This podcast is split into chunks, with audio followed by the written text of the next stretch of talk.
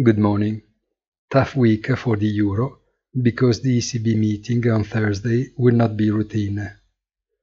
Although it is clear that interest rates will not be moved this time, there could be significant discrepancies in the positions of the members of the Council, and Christine Lagarde's task will prove even more difficult than on other occasions.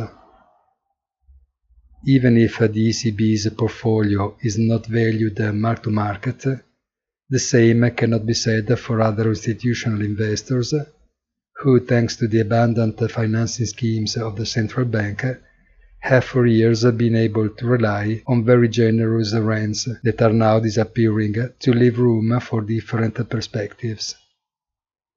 The problem of inflation can no longer be set aside or postponed, and that of refinancing expiring debt at different terms and conditions opens big question marks that nobody can pretend to ignore.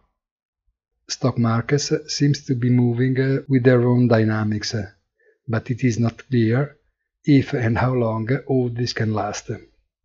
Have a nice day and please visit our site easy-finance.it.